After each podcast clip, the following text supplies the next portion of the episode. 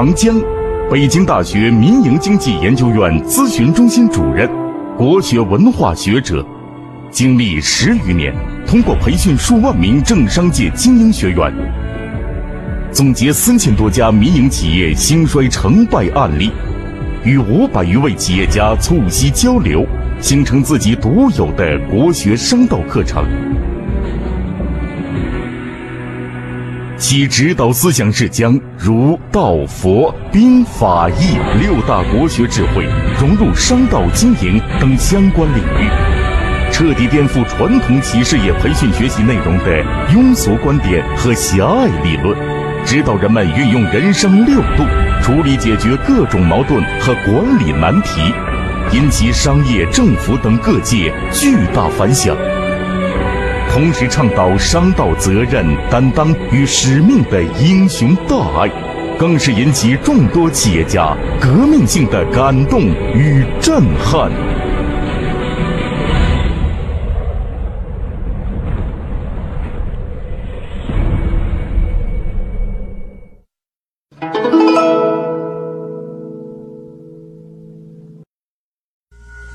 从上面的节目中，我们不难看出，顺潮流而为是企业经营的首要战略。虽说商场如战场，但是商业的文明竞争无需殊死博弈与拼杀，打造一个和谐的商业环境，这是儒家智慧给当今的企业经营敲响的一声警钟。接下来，吴老师又将以怎样的视角来剖析儒家智慧的内涵？在企业管理原则当中，我重点的提到的就是儒家思想的君子与小人，也就是真正的好人，能把事儿做好的人称之为君子，这种人并不多，而大多数我们这些人都是常人和小人，也就是我们不可能做那么惊天动地的事，很多人也不愿意去做惊天动地的事，很多人认为做惊天动地的事情太难了，于是他们选择了什么呀？选择了从名、从众、从利，哎，顺着这个坡就下去了，这就是普通的员工，所以说你会发现，让一个员工去努力的话，他宁可去看电影，他宁可去泡网吧，他宁可去看电视，他宁可去风花雪夜，他觉得这是最快乐的。你说你应该做个君子，去做精神的追求，去做使命的追求，去做人生的追求，怎么办？做不做？不做。为什么呀？他不知道。第二，作为企业家或者企业老板，你必须给他一个做的通道，否则他永远做不了，是吧？你说这任何人，谁想在这个世界上世俗？谁想在这个世界上庸庸碌碌？没有，每一个人都想出类拔萃，是这样吧？如果他没有出类拔萃的能力和通道，于是他就怎么样？世俗了。所以说我建议企业在经营的过程当中，如果有机会，当尽快的给他们一个拥有通向美好的能力和通道，建设这样一个通道，否则他们很快就失足了。某监狱管理局的局长请我到他监狱去讲课，我说我不去。他说吴老师，很多国学大师都来我们监狱讲课。我说他们去，我不去。为什么呀？这些老师去是为了钱，吴老师不为。同时呢，他们相信可以教育这些监狱的犯人不再犯罪啊，回头是岸，苦海无边。我不相信，我只相信在那种环境教育人，能达成弃恶从善的人太少了，是不是？我就算给100万个犯人去讲课，都不见得有俩能改邪归正了，是不是？也就是由小人变成君子，我人生五常将见的人不少，但是太难，那我还不如存点时间研究研究，我给好人讲课，让他变得更好呢。所以说你会发现，我讲课永远是给精英讲课，让精英变得更好，我从来不跟小人，讲课，让小人变成一个好一点的小人，我觉得没有价值。我觉得小人挺好，啊，我都鼓舞别人怎么样？你偷我都不管，因为我又不是公安局的。说白了，你吴老师这么多年对待贼的态度就是，是吧？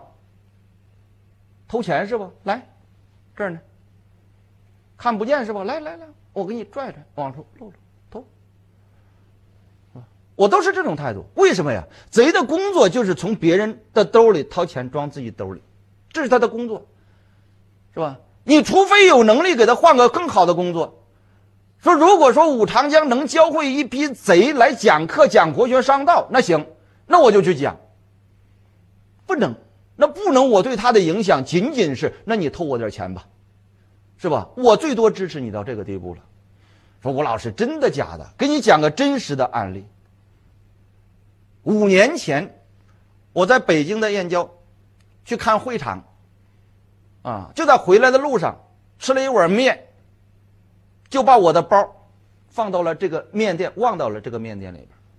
这个包是我朋友送的，我不奢侈啊。据说那个包很贵，啊，我包里装了8000块钱现金，等回来一看，包没了，啊，正好要过年嘛，包没了。当我回到家之后，我哥丢个自行车，正在那哭呢。我说：“哥，你大男人怎么流泪了？”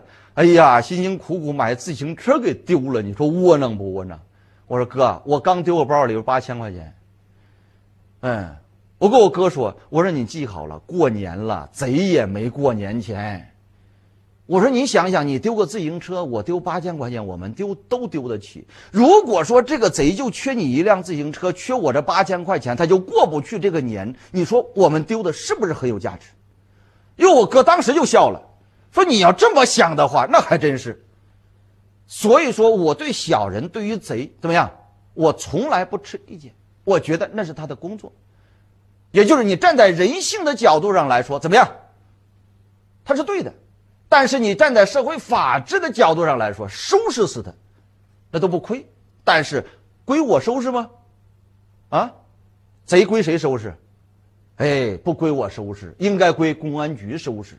所以说，公安局愿意怎么收拾的都是对的。我看贼偷东西也是对的，这个社会都是对的。但是我作为一个老师，应该把坏的吸引成好的，把好的推动更好的，而我只管最上层。把精英这一批培养成再精英，啊，把再精英培养成英雄，把英雄推向伟人，把伟人推向圣贤，这是我要做的。所以说，每人只管一层，我从来不管别人。那么在这种情况下，你会发现，我那么管理原则难道不也是这样吗？是不是？孙武子说：“兵再多，分数是也。”你哪怕10万、100万、1000万。是不是各层管各层的事情不很简单吗？所以说，企业管理的过程当中，你会发现最底层的人该怎么做，啊，中层的人该怎么做，高层的人该怎么做，你一分层，你会发现一目了然。实际上，儒家思想是一个层级管理的思想，啊，也就是各个层的人找到他的位置，一点一点去拉动走向善，文明就是这么发展的。你想把一个普通人突然之间拉向精英，你把一个普通人直接一夜之间变成英雄，他也不太可能，啊，因为呢都是长期基础培训、基础训练、基础熏陶的一个过程的影响。突然之间在某一天他醒悟了，他就成了。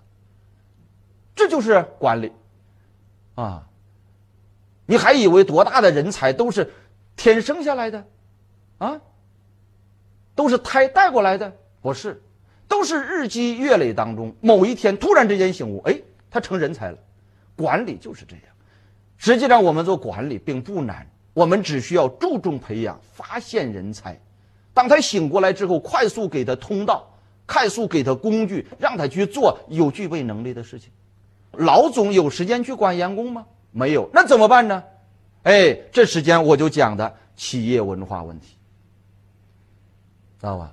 也就是用儒家的思想制定企业文化，用文化的力量让它一波一波一波去传递、去传导。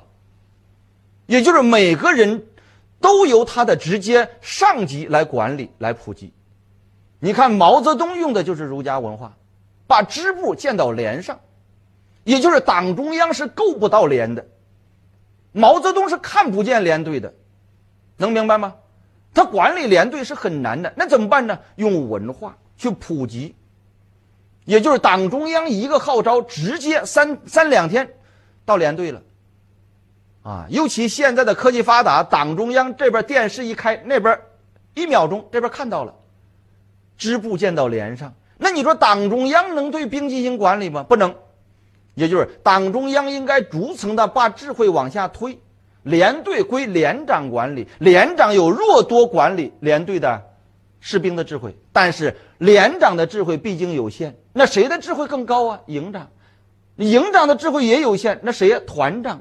也就是一波一波往下传，企业的内部管理实际上就是这样，啊，也就是大家都有为难的时候，怎么办？没办法。己所不欲，勿施于人。后边跟着最主要的一句话：己所善欲，还要慎施于人。也就是武长江，你讲的东西再好，你都不能说这个东西这么好，你怎么不用啊？都要慎施于人。也就是我从来都不能拿我的标准去要求其他人，那你想想，我不能拿我的标准要求其他人，那企业老总你就能拿你的标准要求其他人了吗？啊，很显然你也不能，那怎么办呢？只能靠企业文化的影响。企业文化的影响是逐层传递，就像海浪一样，它的能量，就是把你老总的能量一波一波的传递下去。让每一层级都能获益，并且在每一层级上都能获得这个层级该受的益。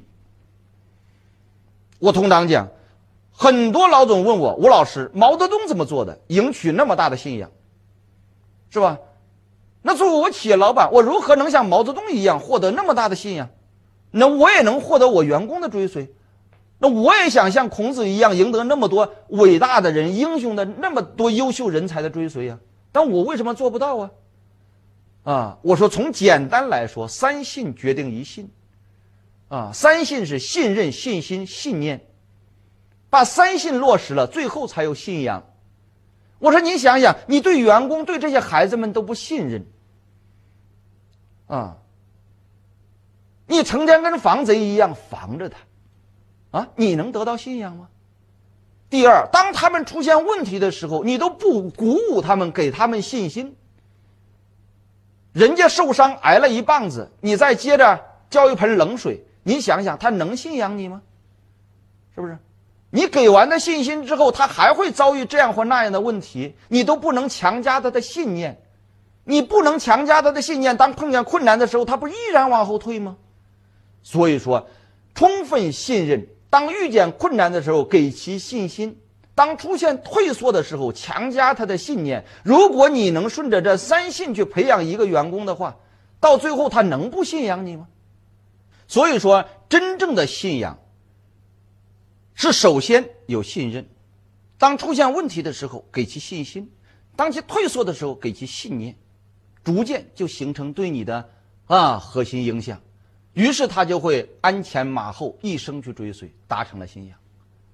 如果你不能逐层次的靠企业文化去影响，啊，去推动，去强化，你怎么能有信仰？啊。第二，很多老总告诉我，员工不忠诚，吴老师怎么办？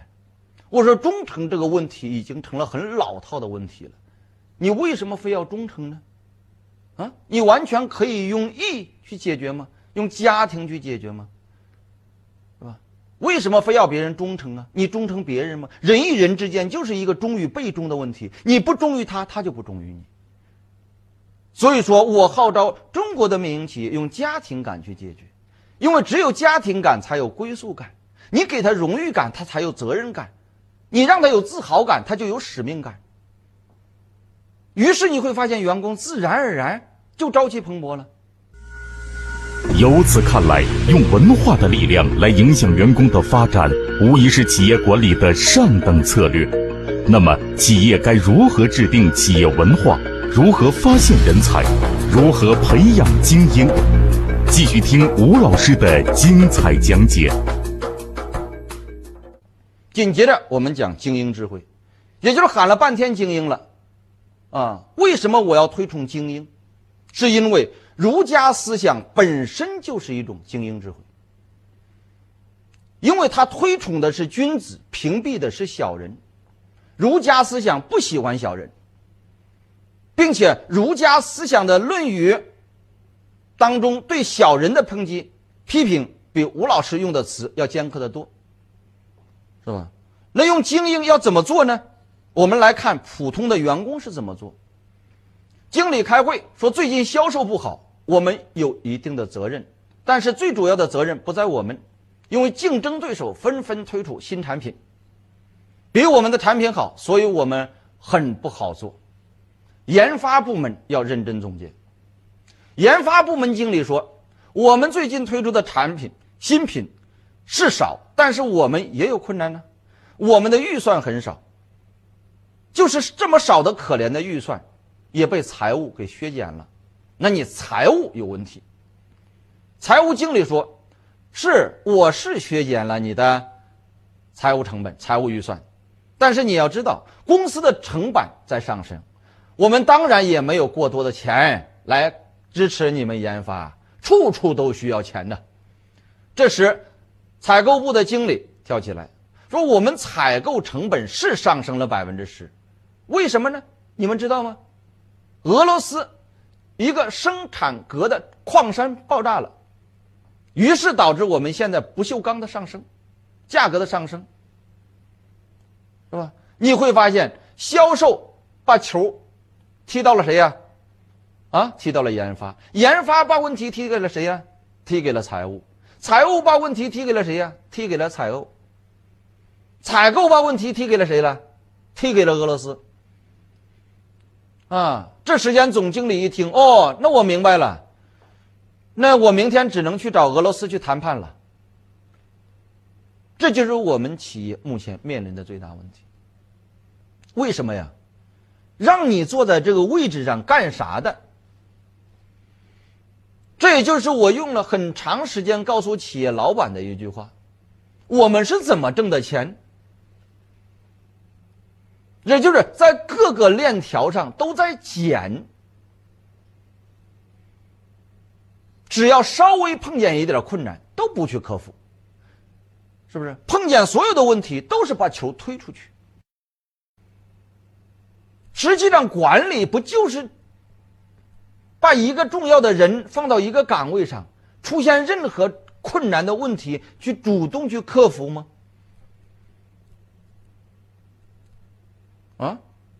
你想想这些部门经理，实际上我们现在整个社会的部门经理都是拿着曾经的业绩和曾经的经验，也就是我干过经理，我知道经理怎么干，于是他就成了经理。因为我今天讲的不是职业经理人的职业操守，是吧？我也不过多的说，我只是说来说明，你曾经做过经理，你知道经理怎么做，但是经理很少知道经理真正的好的经理应该怎么做。也就是儒家思想强调的，我强调的不是你会与不会，好与不好。好人很多，但是能把事做好的很少。能做经理的人很多，但是能做一个好经理的人怎么样？很少。所以说这就是我为什么要推崇精英思想。那精英思想到底怎么做呀？中高层的公司管理员工，他需要有一个管理人员的修炼计划。这个修炼计划我提倡有10项，他这10项是忠爱敬勤专能细信狠胆。忠就是企业忠诚，企业利益高于一切，能不能做到？爱就是热爱本职，一心一意兢兢业业，能不能做到？敬就是敬畏成长，战战兢兢如履薄冰，能不能做到？勤就是工作勤恳，千斤重担系于一身，能不能做到？专就是专业技能，博闻强记，无所不能，能不能做到？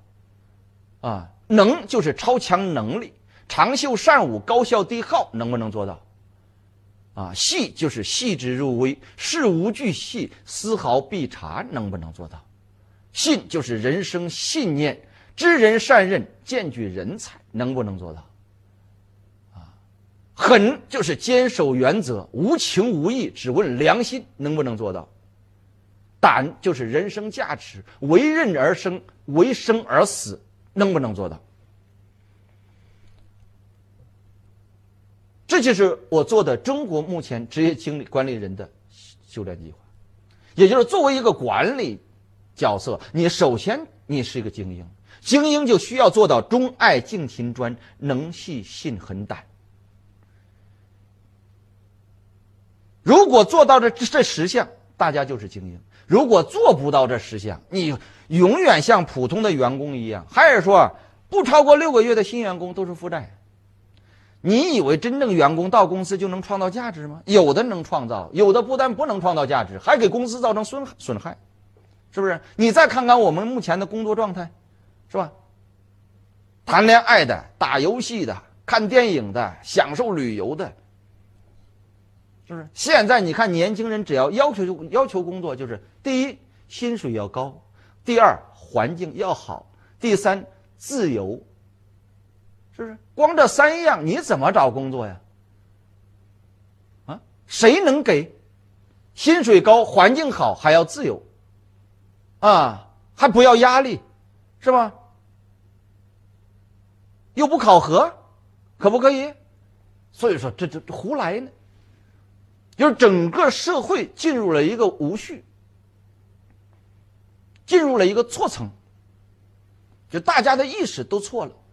我记得我父亲从小给我写的座右铭，啊，人生荒于喜，毁于惰，废于随。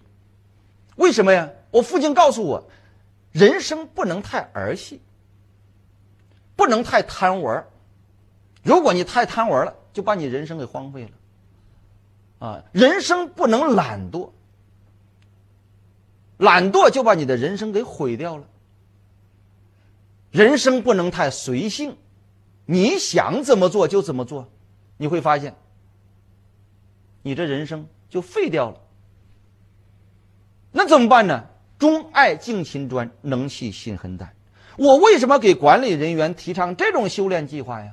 说白了，这是10几年来武长江参加工作的生命写照。我可以对天发誓，我能做到。那么能做到呢，我就想让很多优秀的精英也能做到，我就希望那些可以成为精英的人也能有机会做到，但我绝不要求。啊，精是修出来的，大气是晚成的，是不是？只要早成的都是残次品，都是粗制品，都是急功近利，是不是？真正的大气都需要长时间的精修，都是一功一点一功一点的，怎么样把它给修饰出来的？就像一段精品一样，哪是3两下就怎么着啊？就像我们清朝那官窑似的，就像我们古代皇宫里边一块地砖，光烧需要3年6个月，我们普通住房的砖只需要7天，是不是？标准不一样。那如何修呢？我如何成为精英？那就是修身智慧。我非常推崇诸葛亮的“夫君子之行，静以修身，俭以养德。非淡泊无以明志，非宁静无以致远。”这是诸葛亮的教诫子书，也就是他告诉他的儿子，在年轻的时候你应该怎么做。啊，实际上我会把诸葛亮的诫子书这一篇短文，我会铭记一生，我会时时拿它作为戒备。君子之行，静以修身，俭以养德。非淡泊无以明志，非宁静无以致远。夫学须静也，才须学也。非学无以广才，非志无以成学。淫慢则不能励精，险躁则不能治性。年与时驰，意与日去，遂成枯落，多不结实。悲守穷庐，将复何及？我从年轻的时候并不知道诸葛亮的《诫子书》，诸葛亮的《诫子书》是随着我年龄成长之后慢慢看到的。但是我发现跟我的生命发展特征非常相似，于是我就觉得这是一篇好文章。为什么呀？这是儒家的经典呐、啊！君子之行，静以修身，俭以养德。也就是你如果想修身的话，首先要静下来，不能天天嗷嗷乱蹦。这就是我为什么到企业，我跟很多企业老板说，你们不能天天在这嗷嗷直叫的搞企业文化。作为一个老板，屁股一定要坐下来，心一定要懂得静下来，这样你才能当老板，是吧？孩子们需不需要激情？需要，但是班长、组长足可以让他们激情，而老总一定要懂得静。第二，俭以养德，知道德的作用吗？那么德的作用就是让我们成大事的一个基础，而我们俭了吗？我们不俭，我们就养不了德。那你会发现，我们养不了德，我们就做不了大事。所以说，为什么国家现在要去享受之风，去奢靡之风呢？就是在德上下功夫。也就是，如果我们中国的企业老板再不懂得养德，想把自己的企业做到500强，做到全世界500强，做到前10强都不可能，是不是？我的思想和观念都提到了，小富即安，沾沾自喜，不可一世，为所欲为吗？所以说你不能淡泊，你就不能明智；你不能宁静，你就不能致远。那你想想，我们想把事情做大、做强、做久、做远，那需要什么呀？需要修身，需要养德，需要淡泊明志，需要宁静致远。我相信这些话天天都在我们老总办公室挂着，但是我们不知道它的作用。夫学须静也，才须学也。也就是你要学，你首先要把心静下来。你想拥有智慧，你就得通过学习。你不通过学习，你的才就不宽，你的才就不大。叫非学无以广才，非志无以成学。你如果不想做出一番惊天动地的伟业，我告诉你，你还真学不到智慧。很多人为什么学习力这么差呀？就是因为他压根就没想怎么样，他能学吗？是不是？如果你想做一番惊天伟业的大事，你会发现你缺的东西很多，你缺这么多东西，你就逼迫着自己去补，能懂吗？也就是为什么很多人没有梦想的人，他到最后默默无闻，学多少东西都没用啊，就是因为非志无以成学，你没有那个志气，你学习的动力就不强。也就是教给你再好的东西，你就说我都没打算用，我用这种东西干啥？随手就扔了，左耳朵听，右耳朵出。淫慢则不能励精，险躁则不能治性。也就是荒淫无度，做事怠慢，你做事就不能励精。险躁，如果你做事很躁，老是行险，你的心性慢慢就趋于魔鬼，知道吧？这一段告一段落，最主要的是下一段：年与时驰，意与日去，遂成枯落。也就是一年一年过去了，生意一天一天做下来，你会发现你不是慢慢成长，你是慢慢枯落，多不结实。也就是你曾经赖以生存的那点技能、那点专业，多不结实，也就是已经不再符合时代的要求了。你还觉得你风光一时、狂躁一时的那点专业，还能符合未来的潮流吗？不能。也就是你这个人如果不好好做，你总是觉得我在这个岗位上工作的挺好，明天你还有这个岗位吗？不一定。所以说多不结实，悲守穷庐。也就是无论你曾经住那个房子有多好，只需要经过20-30年之后，你会发现你那个房子怎么样，就被周围更好的房子包围了起来，成了一个贫民窟了，是不是？所以说建议中国的民营企业老板要懂得修身。我们都知道修身齐家治国平天下，我相信中国的民营企业老板90%都会这一句话，修身齐家治国平天下。但是我们真的不知道修身该怎么修，为什么呀？因为这一句话是后半句，前半句叫格物致知诚意正心。我们都知道修身，都知道我们修身是为了齐家，齐家是为了治国，治国是为了平天下，都想有远大的梦想，但我们从来都不知道身是怎么修的。为什么呀？因为前一句那四个词语我们不会，前四个词语是格物致知诚意正心。什么叫格物啊？就是知道什么可以做，什么不可以做，知道跟谁玩和不跟谁玩，知道谁好谁不好，知道谁智慧谁不智慧，也就是上一节课给大家讲的，得挑朋友，物以类聚，近墨者黑，近朱者赤，叫格物。致知也就是穷尽所有的能量，为什么呀？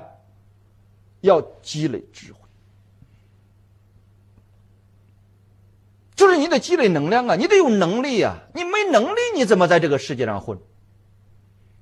第三是诚意，就是做任何事情你得表达你的诚意，你的良心知道这不能虚，也就是你虚可以用手段，懂吗？但你的良心，你想做成的一件事情是实的，也就是你的责任感和使命感怎么样是实的。诚意之后是正心，你得把良心端正了，也就是你想做的一件事情啊，是符合正道的，符合主流的，符合众生的。这样的话，格物致知诚意正心这四个流程之后你才能修身。但是你想想，我们平常修身吗？啊，也就是修身，首先你要找智慧的人，找智慧的物，找智慧的环境，然后学习智慧，获得能量，表达自己的诚意，要承担这个社会的一种责任，摸摸自己的良心，怎么样？要改变为这个主流，为这个伟大的中国梦，要奉献自己的一颗赤诚红心，这才叫修身。对吧？是吧？所以说修完身之后，紧接着就是明德。修身齐家治国平天下吗？也就你是白修了，学习这些能量白学了吗？不，要去明德。所以说孔子儒家思想讲究大学之道，在明德，在亲民，也就是做完这些事情是要去普及的，是要把这些善良撒播到人间的。我们今天讲的这些东西呢，是儒家思想的应用之道，也就是这个是接收一个信息，紧接着用这种信息如何去操作呢？也就如何把这种信息操作到我们企业经营管理的实战呢？哎，那个是个流程。所以说一定要建议企业要懂得普及应用儒家智慧，根据不同的管理基础和企业特点，深度咨询一个方案，务必做到：第一，在企业管理方面达到和谐高效；第二，在企业文化方面达到朝气蓬勃；第三，在企业员工方面达到积极进取；第四，在企业发展方面做到锐意创新。也就是你企业老板必须找到一个方案，就像我讲易讲兵的时候一样，弄个小本本咔往兜里一装。也就是你必须知道你的企业管理如何才有高效和和谐呀。也就是你必须用企业文化来让你整个企业的经营范围朝气蓬勃呀。你必须有一种手段，有一种方法能让你的企业员工积极进取呀。你必须有一种手段能让你的企业发展锐意创新呢。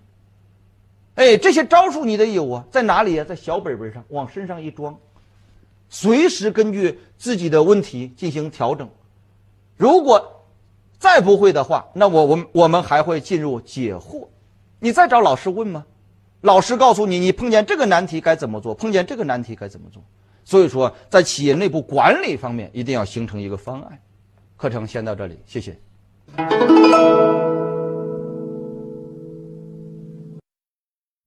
如何管理才能使企业发展高效和谐？答案是，首先要在企业内部管理中形成方案。那么，方案形成之后，发现问题该如何整改？这些问题是否可以避免？接下来，吴老师将用法家的智慧为大家解疑答惑。我们谈到法家智慧，我俗称兢兢业业。如履薄冰，终日前乾，夕惕若离，这是我对法家智慧的一个形容。因为法家是要动刀的。为什么要动刀？我们都知道儒，说白了，我们谈儒谈到了君子与小人，我们谈到了精神境界，我们谈到了魔鬼，好的坏的我们都谈了。但是我们学儒必须明白一点，儒只治好的，不治坏的，能明白吗？儒只提倡好的，他可管不了坏的啊，他只能去教坏的，去影响坏的，他可治不了坏的。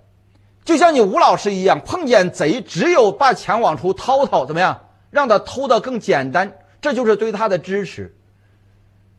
你觉得我碰见贼，我会收拾他吗？会不会？不会，儒家从来不会收拾小人，他会远离小人，并且我还告诉你，君子永远怎么样斗不过小人，好人永远治不了怎么样坏人。那你说吴老师为什么？因为坏人由坏人来治，恶人由恶人来磨。这好人哪能治得了坏人呢？就像你吴老师一样，现在目前碰见一匪徒，我给他打一架，我拿刀给他拼一场，我拼得过我都不给他拼。我遇见匪徒肯定就是公安局说了，躲避起来，不要拿自己的生命开玩笑，这是公安局长告诫全社会的，是不是？勇敢跟他做斗争，那是大家一起勇敢，你一个人单个碰的时候别勇敢。我能打得过我跟他拼吗？是不是？我干掉他一个，他就是个怎么样匪徒，我如果被他干掉了你说这个社会牺牲大不大？对不对？我跟他价值都不成正比呀，我何必呢？第二，你要啥我给你不就行了吗？我经常跟我爱人和我孩子说，当遇见坏人的时候，要啥给啥，别发生正面冲突。切记，为啥呀？你的命和他的命不一样。我母亲在我14岁的时候，都已经告诉我，长江，你记着，你的命比任何人的命都值钱。所以说我斗不过。所以说儒家思想提倡精英更精，那剩下这一批人呢？你比方说一批小人怎么办？用法家智慧。因为法家智慧，你看这个法字是左边一个三点水，右边一个去，也就是用血一类的方式除去我们身上怎么样存在的弊病，这就叫法。你看那个创，左边一个仓，怎么样？右边一个刀。为什么创新那么难呢？那就在你原有仓库上怎么样拿刀拉一下，在你原有的身体上有病的时候拿刀怎么样给你割下来，那不容易。所以说创和法都是为了收拾问题的，有了问题就要用法去收拾。所以说我平常讲，法家是因时因地因人因事因境而创新求治，以平等博爱为基础，以发展革新为方向，力求最大程度鼓舞先进，激励士气，约束恶念，惩罚恶行的法令制度。所以说法是一方面要激励像儒家思想这种精英这种好的，第二要惩治恶的。所以说我称法家智慧为发展智慧，也就是我们企业如何发展，所有的制度规章，所有的发展战略都是法家智慧的应用，我们才能走向正道。也就是在课程当中，我多次提到了谁呀？秦孝公，多次提到了商鞅，多次提到了秦始皇，多次提到了六国分秦，这个历史典故、历史事实。我们来看看当时商鞅是如何遇见秦孝公，并向他推介他的治国理念的。也就是当时孝公穷的21岁，整个国家叮当响，没一点办法，6个国家大兵要压境，要灭了他。在这个时间闭关搜索，休养生息，必须找到一个人快速把这个国家繁荣起来。于是他就找到了商鞅。商鞅和秦孝公在船上不一定是原话我给大家形容一下。商鞅说：关中土地平坦，沃土千里，为天下列强所无，为何在秦这几百年却荒芜勃收，人烟稀少？第二，渭水汤汤，在秦无险，可为天赐佳水，可为何秦据渭水几百年，却坐失渔盐航运之利，府库财货日渐空空？第三，老秦人朴实厚重，尚武之风深至朝野，可为何秦国就没有一支战必克、攻必胜的强大新军？所以守富饶土地而贫穷，拥强悍之民而贫弱，据山川险胜而沦丧，就在于没有一套综合的发展方案。知道吧？也就是你没有这一套综合的发展方案，你的优势没有发挥出来。实际上我们企业现在都有很大的优势。我调研市场10年了，我见过的企业一堆一堆的。也就是我们目前的企业各有各自的优势，身边有很多优势我们都没有发挥呢，差得远着呢。也只需要有一套综合的发展战略方案。我告诉你，现在每一个企业说提升个2倍、3倍、5倍、10倍，跟玩儿一样。但是只不过大家都停留在哪里呀？小富即安，沾沾自喜，停留在原始的那种恶习上，停留在原始的那种简单粗暴上，停留在原始的坐着等着捡着靠着要着这方面。你停留在这里，你想想你怎么能发展？大风大浪来了，第一波首先淘汰的是你，那怎么办？也就是从法家智慧来看，必须依照我们企业内部的特点，找到一套综合的发展方案。在找方案之前，我们先看看我们在发展的过程当中诸多的问题。我提出第一点，发展方向就像盖房子。第二，企业管理就如开车子。第三，发展创新就如种种子。第四，企业制度如同带孩子。第五，发展战略就像看地图。第六，市场营销就像谈恋爱。第七，企业用人就像找老公。第八，智慧学习就像配钥匙。为什么这么讲呢？发展方向它就像盖房子一样，如果你歪了，无论你的房子盖多好，无论你的房子盖多高，是不是都得塌呀？所以说很多企业，你敢说你的发展方向好吗？不好。尤其你的方向是主流方向吗？是从正道的吗？是为众生的吗？你不敢保证吧？那不敢保证，你这座房子迟早怎么样会塌。也就是我敢保证，你的企业不可能像比萨斜塔一样斜着永远不塌。并且我还告诉你，你稍微一塌，就像多比诺效应一样，瞬间会塌，对不对？也就是人往上走难着呢，一旦要塌了可快，扑通就没了。第二，企业管理就如开车子，也就是我们经常走高速，经常走市区，堵不堵啊？堵不堵？堵是什么造成的啊？我曾经让我的助理列出15条堵车的原因，15条开车的效率，对不对？是吧？为什么说开车子？你会发现堵是有原因的。我们简单剪出3条。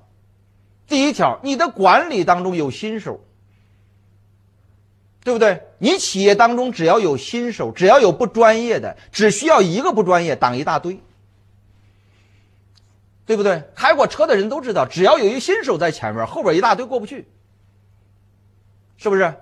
第二一点，只要一出车祸肯定拥堵，也就是企业只需要稍微出一点问题，瞬间堵一大堆，哪怕是个剐蹭呢，一小点事故会造成企业管理一个混乱。第三，开流氓车或者那个大公交，是不是？他笨，他还流氓，他在那乱窜乱扎，对整个管理形成的影响。流氓，你会发现只要遇见这3类都会发生拥堵，都会发生故障，一不小心都得刹车，都得搁那儿。我们都知道，如果一条公路你平顺的往前走，是不是很省油啊？如果你一脚刹车再启动，一脚刹车再启动，是不是很费油啊？你想想我们的企业管理是不是天天在费油阶段？你的耗油量很大呀，为什么老得走走停停，走走停停？第四一点，企业老总就像开着奔驰一样，在前面唰开着呢，一会儿往后一扭脸没了，为啥呀？你所有的员工都开着拖拉机呢，手扶的，突突突突突突，跟不上啊，是不是？你跑太快，他跟不上，怎么办？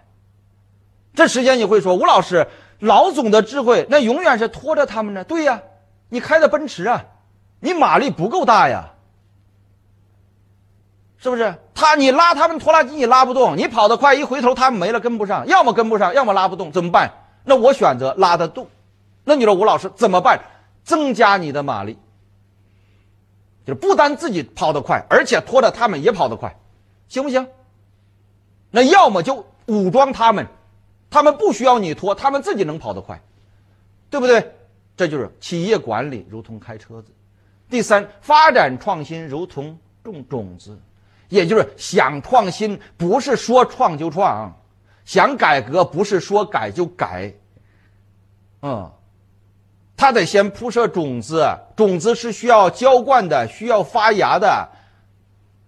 种植和收获永远不在一个季节，所以说创新的眼光得靠前，创新的结果有可能在未来多少年才能出现，所以说企业怎么敢不创新呢？企业制度如同带孩子，也就是你需要一道兵如佛法，出现一套完美的制度，各个环节配套衔接都非常好，发动一切可以发动的力量，调动一切可以调动的资源，把制度弄好。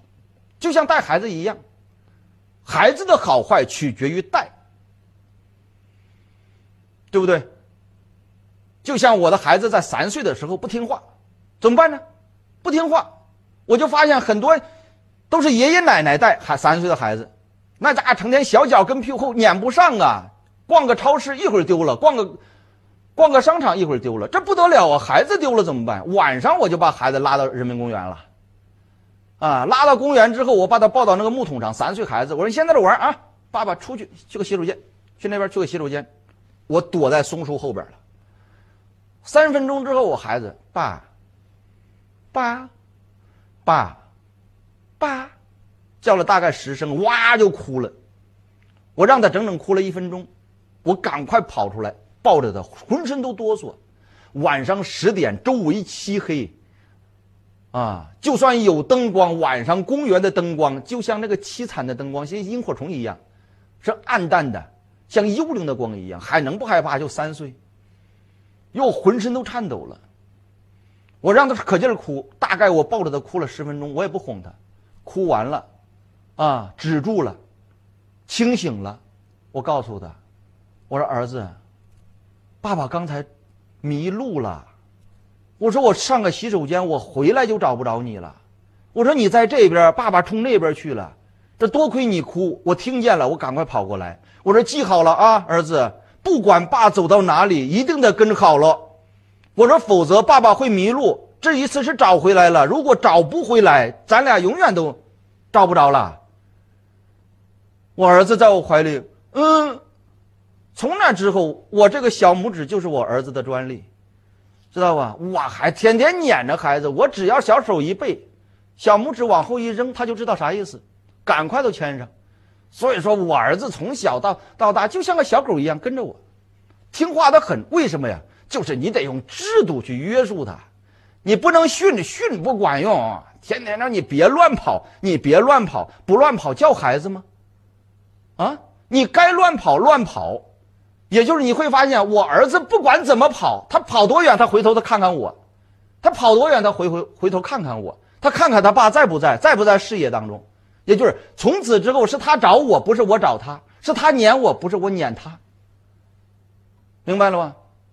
所以说，企业管理就想带孩子。吴老师通过生动幽默的比喻告诉大家，企业发展要找准方向，顺应主流，着眼未来，敢于创新。在给出答案的同时，也戳中了企业发展中的致命要害。接下来，吴老师还会给大家带来哪些独到见解？第五，发展战略就像看地图，也就是你企业想往哪发展，你心里得有数。你会发现，我从北京到沈阳，如果没有地图的话，我很容易走错路。你说吴老师不有高速吗？上高速怎么上？谁知道啊？走哪条路更近？我怎么知道啊？哪条路更省油？我怎么知道啊？哪条路上坡下坡？我怎么知道啊？哪条路收不收费？我怎么知道啊？哪条路有没有劫匪？我怎么知道啊？这些东西我都不知道。也就是为什么你看那个军事专家，他为什么老看地图啊？就他得看看哪块是条河，哪块是丘陵，哪块是山地，哪块是高坡，哪块是洼地，他好行兵布阵。做企业也是一样，你的企业战略其实就是个战略地图。你的企业想往哪走，中间有什么坎坷，走哪条路，你得清晰，天天看着地图，兜里装着地图，你得看，你得知道，一步一步，天天得清醒，你才能很顺利的达到，否则早走茄子地了。你看现在很多企业歘就走茄子地了，歘到茄子地了，为什么呀？就是因为没有一个战略思考，没有一部战略地图，是吧？讲了这么长时间课了，一直在强调企业思想、企业观念、企业的意义，是不是？这都是企业发展的战略，我们定出来了吗？这些东西都是企业地图、发展地图当中的东西，是不是？你都不标，你不标怎么能产生影响力呢？怎么能产生穿透力呢？怎么能产生经营运营力呢？所以说，没有战略，一切都是白扯。你会发现，实际上很多企业到最后也就是倒腾混碗饭吃而已，还说自己是企业家，觉得自己多了不起，没什么，都是什么呀？都是靠改革开放这么大的春风，在这中间，在各个位置上怎么样，等着、靠着、倚着、捡着，就这么点儿，然后回来该正轨了，怎么办呢？看地图喽。第六，市场营销就像谈恋爱，也就是营销不是你想啥是啥，而是你首先得知道别人想啥。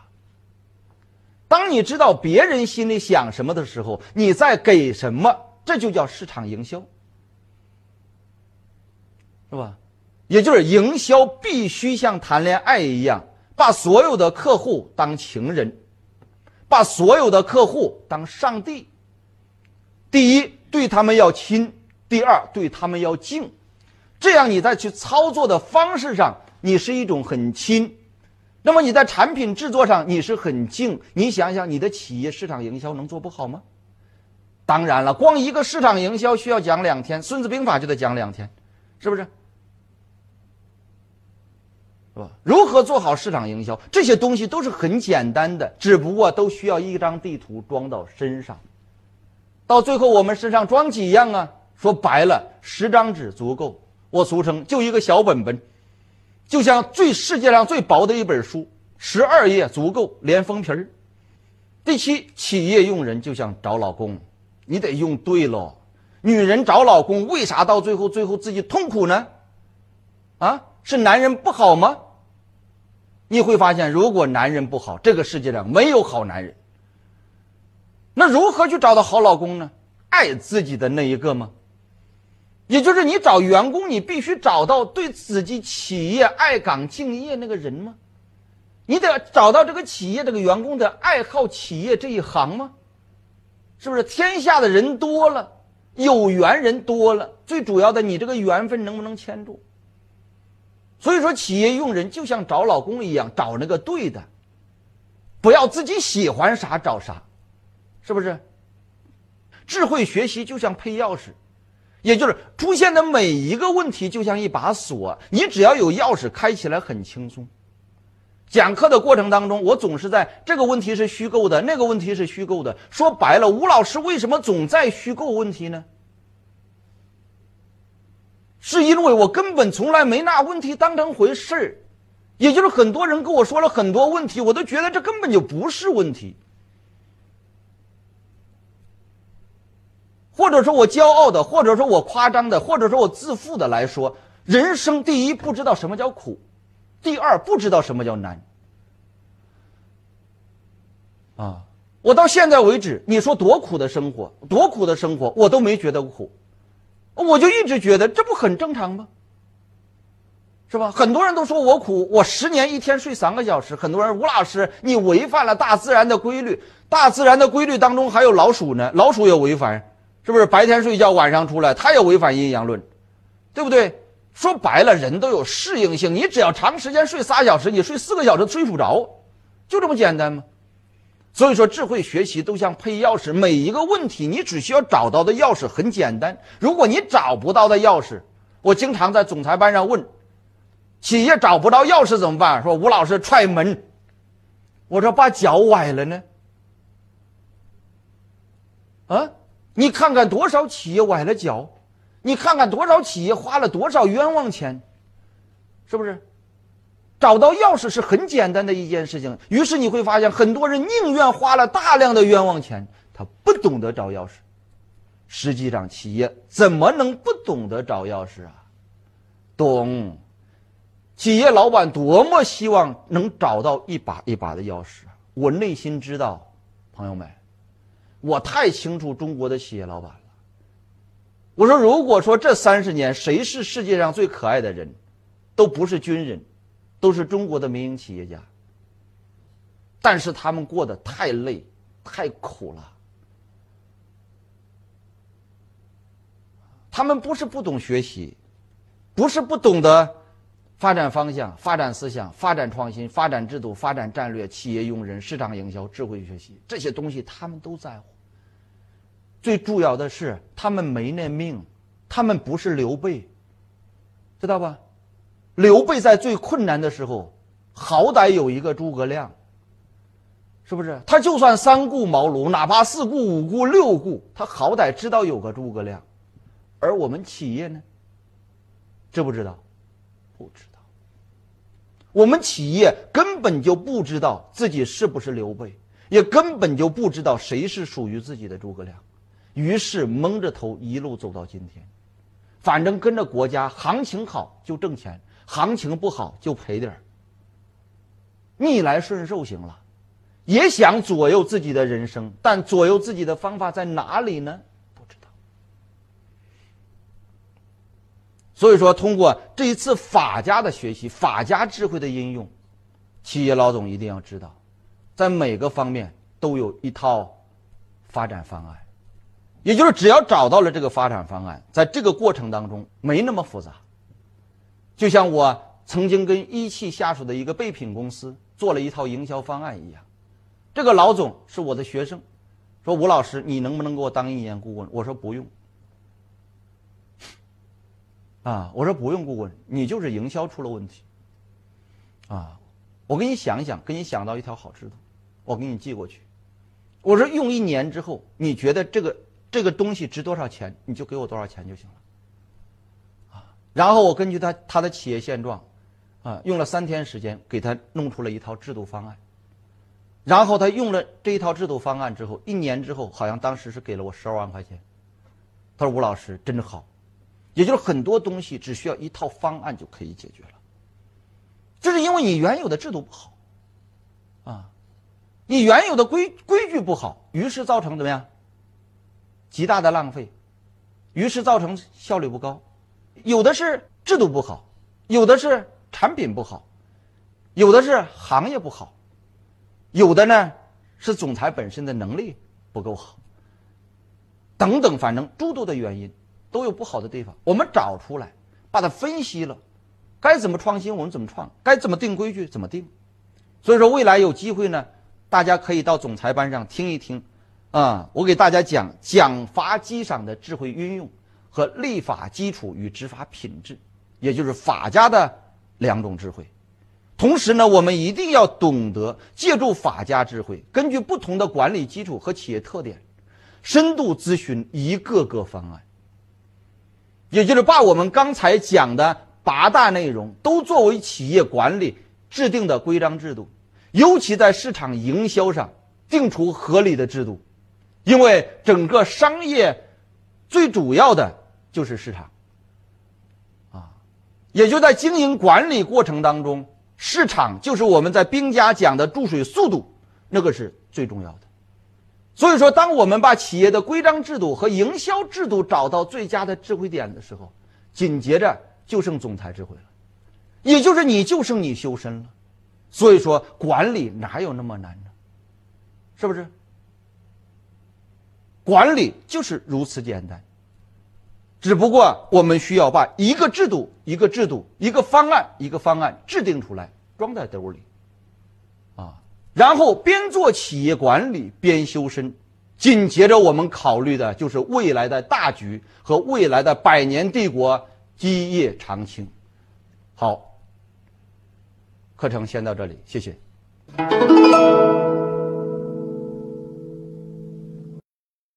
国学思想一直是我们每一个中国人的骄傲，而老子的《道德经》作为我们中华民族优秀历史智慧的产物，对我们现代的企业起到的作用是什么呢？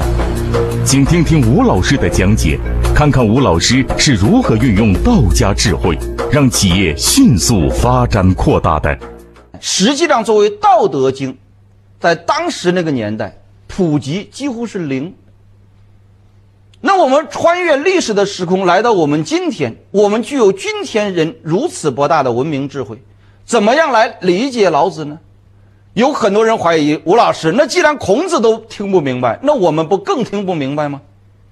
实际上通过历史时空，我们去感悟《道德经》给这个社会带来的能量，你会发现实际上感触良多。也就是他在核心当中讲的内容，对我们整个历史社会起到的作用太强大了，甚至这种强大连老子连孔子怎么样都远远的落于后尘。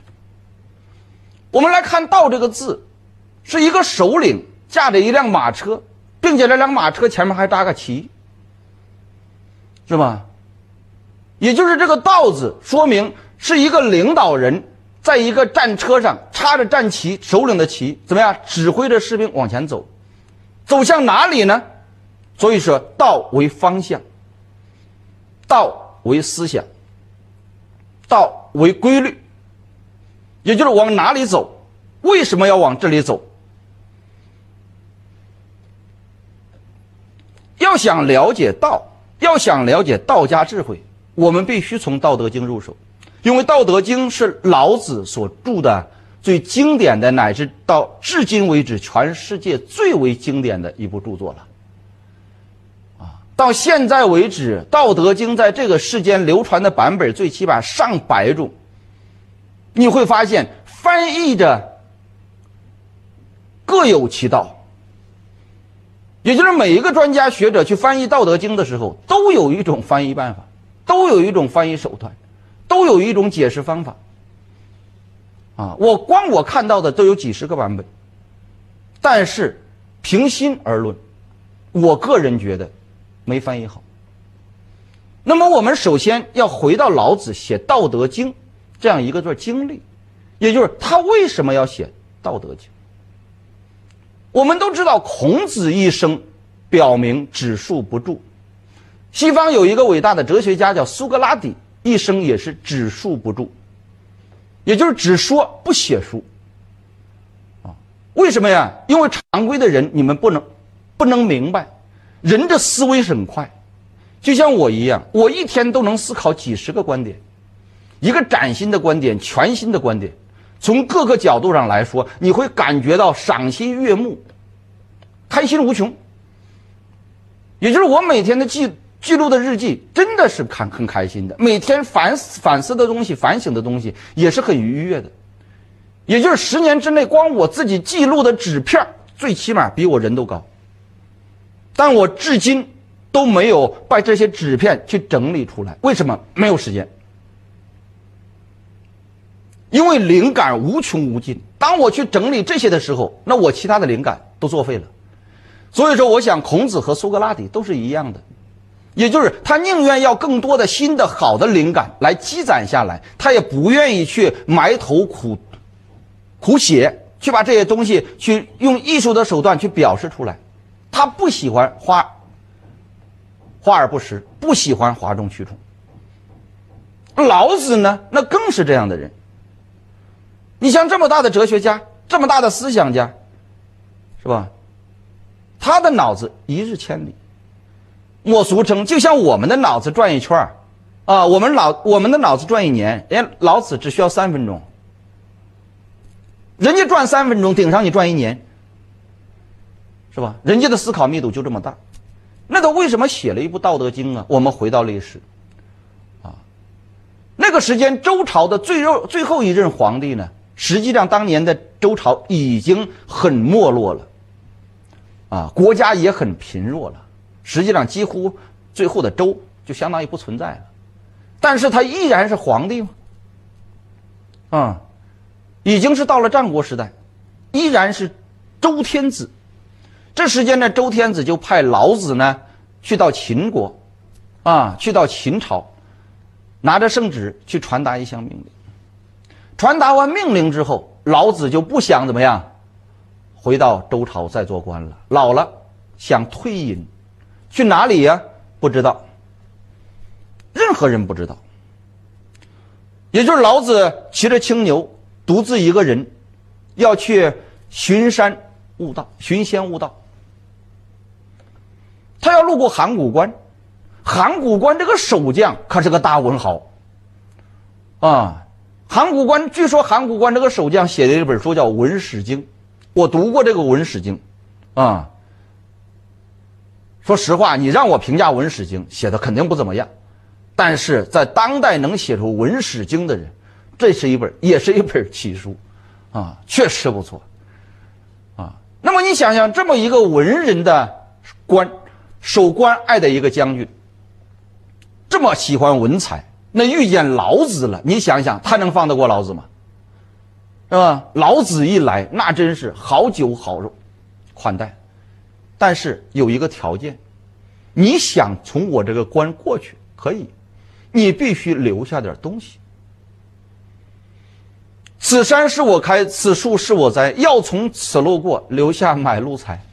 也就是我是函谷关的守将，你要从这儿过关啊，要奔山里寻仙寻道，可以，你得把你人生的智慧留在这个世间，你带走了太可惜了，明白了吗？老子说我一生只述不著，那这个守将说，那你要只述不著的话，那我就不让你走，天天我像父母一样伺候着你，就不让你走。于是老子没有办法了，怎么样？留下来一部《道德经》。我们从开篇都能感觉得到，叫道可道非常道，名可名非常名，无名天地之始，有名万物之母。啊，我们从这都可以感觉出来，老子写这本书的时候，你感觉啊，这个味道，道可道非常道，要你问道，我跟你说，啊，你非要让我写，说和写都不能完全表达道的含义。道怎么能是说出来的？怎么能是写出来的呢？是吧？那道是什么呀？道是一种思想，是一种至高的方向，是一种宇宙论，是一种规律。我竭尽一生都在寻找这种超自然的智慧，以及这种超自然的智慧对我们自然的影响，以及这种自然的影响对国家的影响，对国君的影响，对国家管理的影响，对人民疾苦的影响。我穷其一生都在研究这个东西，你非让我写，我怎么写呀？太庞大了这个系统。所以说叫道可道非常道，名可名非常名。也就是我不想写，你非让我写，那我写吧。那我写就是，那要是道你让我写出来，可以写，但我写不出来啊，非常道嘛，就是我只要写出来就不是它常规，就不是它本来的面目。名可名非常名，也就是非要写，那我得给它做个命名啊，对不对？那我只要给它命名了，它肯定不是它的本名，只是我给它起的名字啊。这就是无名天地之始，也就是天地最早的时间是一无所有的。有名万物之母，也就是当我们看到了这个万物的时候，就称之为有了。所以说你会发现，老子在《道德经》这一部开篇的过程当中非常符合宇宙论。我们都知道整个宇宙最早是空无一物的，现在最高的科技、最高的推论来证明宇宙的形成来源于一次大爆炸。也就是在这个宇宙之前有一个巨大的黑洞，聚集着几万亿、几万万亿、几亿亿度的高温，一个强大的能量的一个体。据说这个体比原子还小啊，也就这么大能量的一个黑洞，具有多重啊？你看宇宙多大，它就有多重。它砰，有一天爆炸了，于是它向四周抛洒物质，于是就抛洒出来这个宇宙。没有学过宇宙论的人直接就晕了。为啥呀？这个能量太大了。我们抬头看看星星，我们看到的银河系，我们抬头看看太阳，我们再看看我们的地球，是吧？太阳的直径是地球的110倍，那它的质量就不用说了，最起码能顶一个太阳能顶上几百万个地球，它的质量，是吧？你知道银河系当中有多少个太阳吗？普通人没有学过天文学的人一般都不知道，2000亿颗，就是我们现在抬头这一颗银河里边有2000亿颗太阳。宇宙中到底有多少个银河系呢？那我说2000亿个，对不对？那你说2000亿个银河系当中有2000亿个太阳啊，一个太阳都能顶上几百万个地球，那得就没法数了。就像宇宙论当中所提到的啊，说你能在海滩上看到多少个沙子，银河当中就有多少颗太阳。你说这个宇宙得有多大？那你不管再大，它总要对我们整个地球、对整个王国起到影响吧？是这样吧？那如何找到这么大的能量，从这寻出规律，找出它对整个国家啊，整个政治、整个民生的影响，国君和民生的影响到底是怎么回事呢？实际上《道德经》在论述的是这个问题。一个道，一个德，道为规律，德为规范，所以叫《道德经》。也就是我们得循着规律，循着方向，循着最好的思想，把它落地，这为道啊。然后把这个道再落地视为德，也就是指导我们日常生活当中各个层级的人，我们怎么看待这个世界，拥有什么样的世界观、价值观、人生观、工作观。老子指出了这样一条，你想想怪